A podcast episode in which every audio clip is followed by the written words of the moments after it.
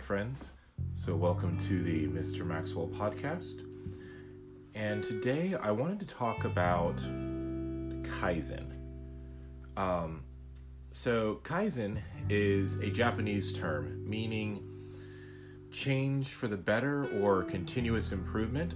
Now, I don't speak Japanese, so I did have to find a tra- like I use Google Translate for that. So, feel free to reach out to me, um, either DM me on Instagram or TikTok. Let me know if I got that correct. But based on my research, Kaizen is a term that means change for the better or continuous improvement. And it is a Japanese business philosophy regarding the process that continuously focuses on improving operations and involves all employees. Kaizen sees improvement in productivity as a gradual and methodical process. So, while Kaizen has become a term common among manufacturing and productivity experts, in fact, that's how I learned about it was through my research in productivity and seeing how different businesses use the concept of Kaizen to improve their factories and increase productivity I believe that the philosophy behind Kaizen also has applications within the academic community. After all, the idea behind Kaizen is progress, not perfection. I believe this is something that we struggle with in our society today.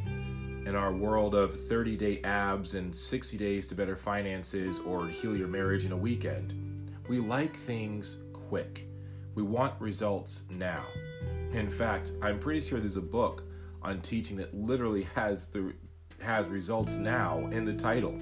Sorry, I totally forgot how to speak English for a second there. And I see this in my students all the time.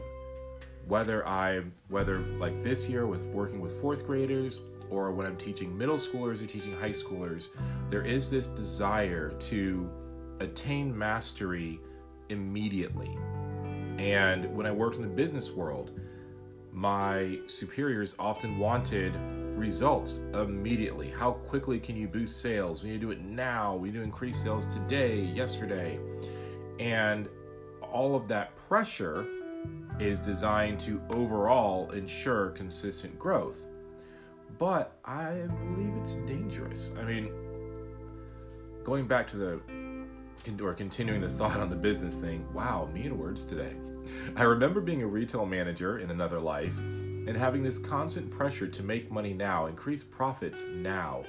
No one above me wanted to hear that it takes time to build a team, to get everyone on the same page and make progress. I always thought that if a company would be willing to make a reduced profit for six months so that they could focus on improving their customer service and product quality, that the return on investment would be great. But rather, the approach seems to be give the customer just enough to keep them from going somewhere else. And I disagree, but it does seem to work after all. Those companies are still in business and they are still making money and they are still growing. And if asked, you know, every company is going to say that the customer matters and that they care about quality and all of that. But when you actually get in the trenches, the message always seems to be something a little bit different. But again, I'm not a business major, so I do realize I might be completely wrong in my perspective. I only know what it was like from as an employee working there, but I don't really have that mile high view that the CEOs and corporate leadership have. So I could be missing something. Getting back to education, though, I do see this results now mindset in education all the time. Often students want to give up the moment their work doesn't look great or they can't figure out that math problem, or they become stressed about the grade they received in that moment. And in those moments, I try to encourage my students to do their best, focus on their best, and not and not in the sense of where you do your best and don't care about the results, it's whatever. No, I don't mean that. You should care about the results, but not so much that it keeps you from trying. In fact, in my classroom, I have five philosophies, and my fifth philosophy is in all things, do your best. And I mean that. I mean, if you're playing video games, do your best. If you're drawing a picture, do your best. Taking a test, do your best. Practicing math, do your best at all things and in everything. And when you are focused on doing the best you can in the moment, when you are focused on continuous improvement, then say a student got a C in their last math test, and then in the next math test to get a C plus.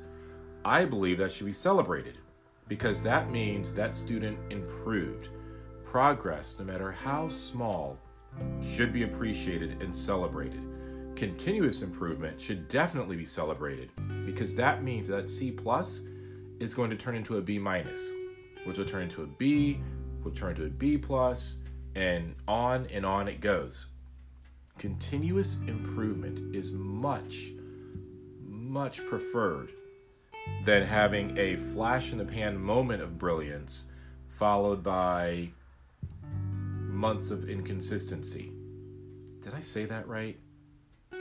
I apologize. This is a great example. I am, my goal is to give my best this podcast episode, and my thoughts are like a bunch of baby ducks going in all different directions, and I am desperately trying to corral them.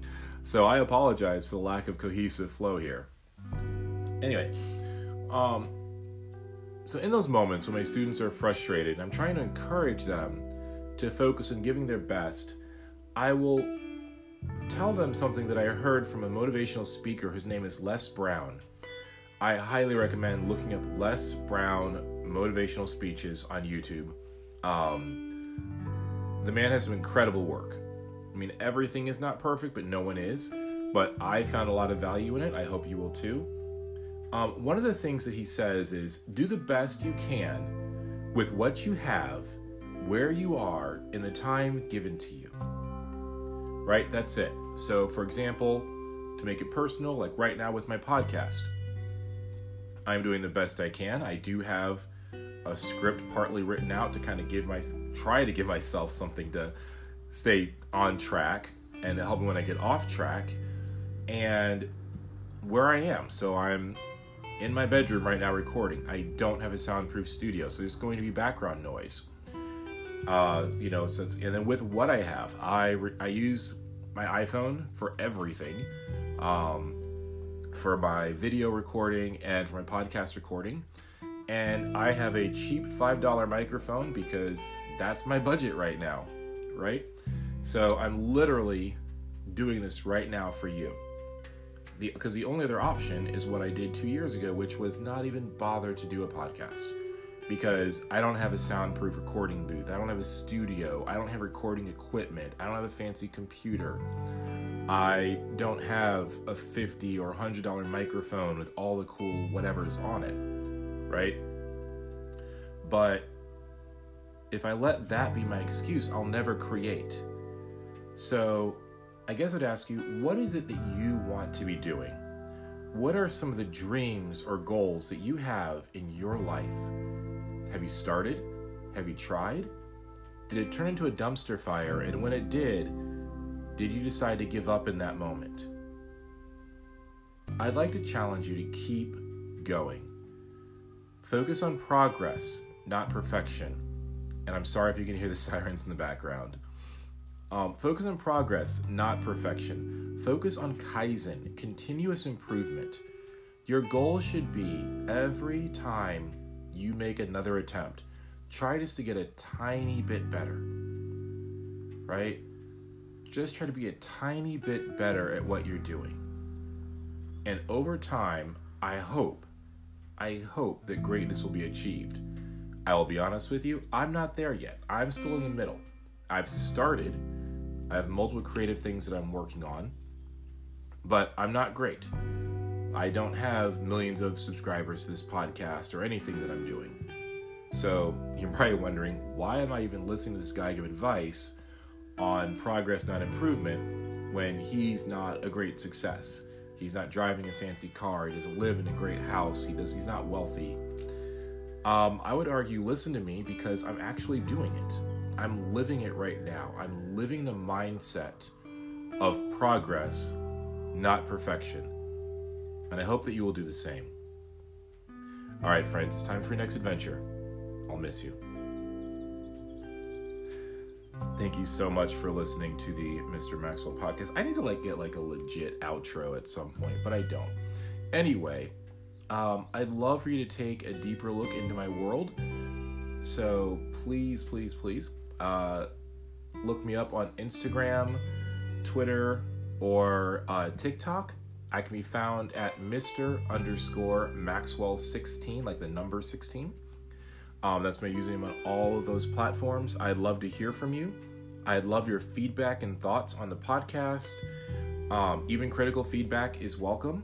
I mean, I will admit I'll probably like, you know, take it way too personally for a couple days, but then once I get over that, um, it really will help me because I am learning.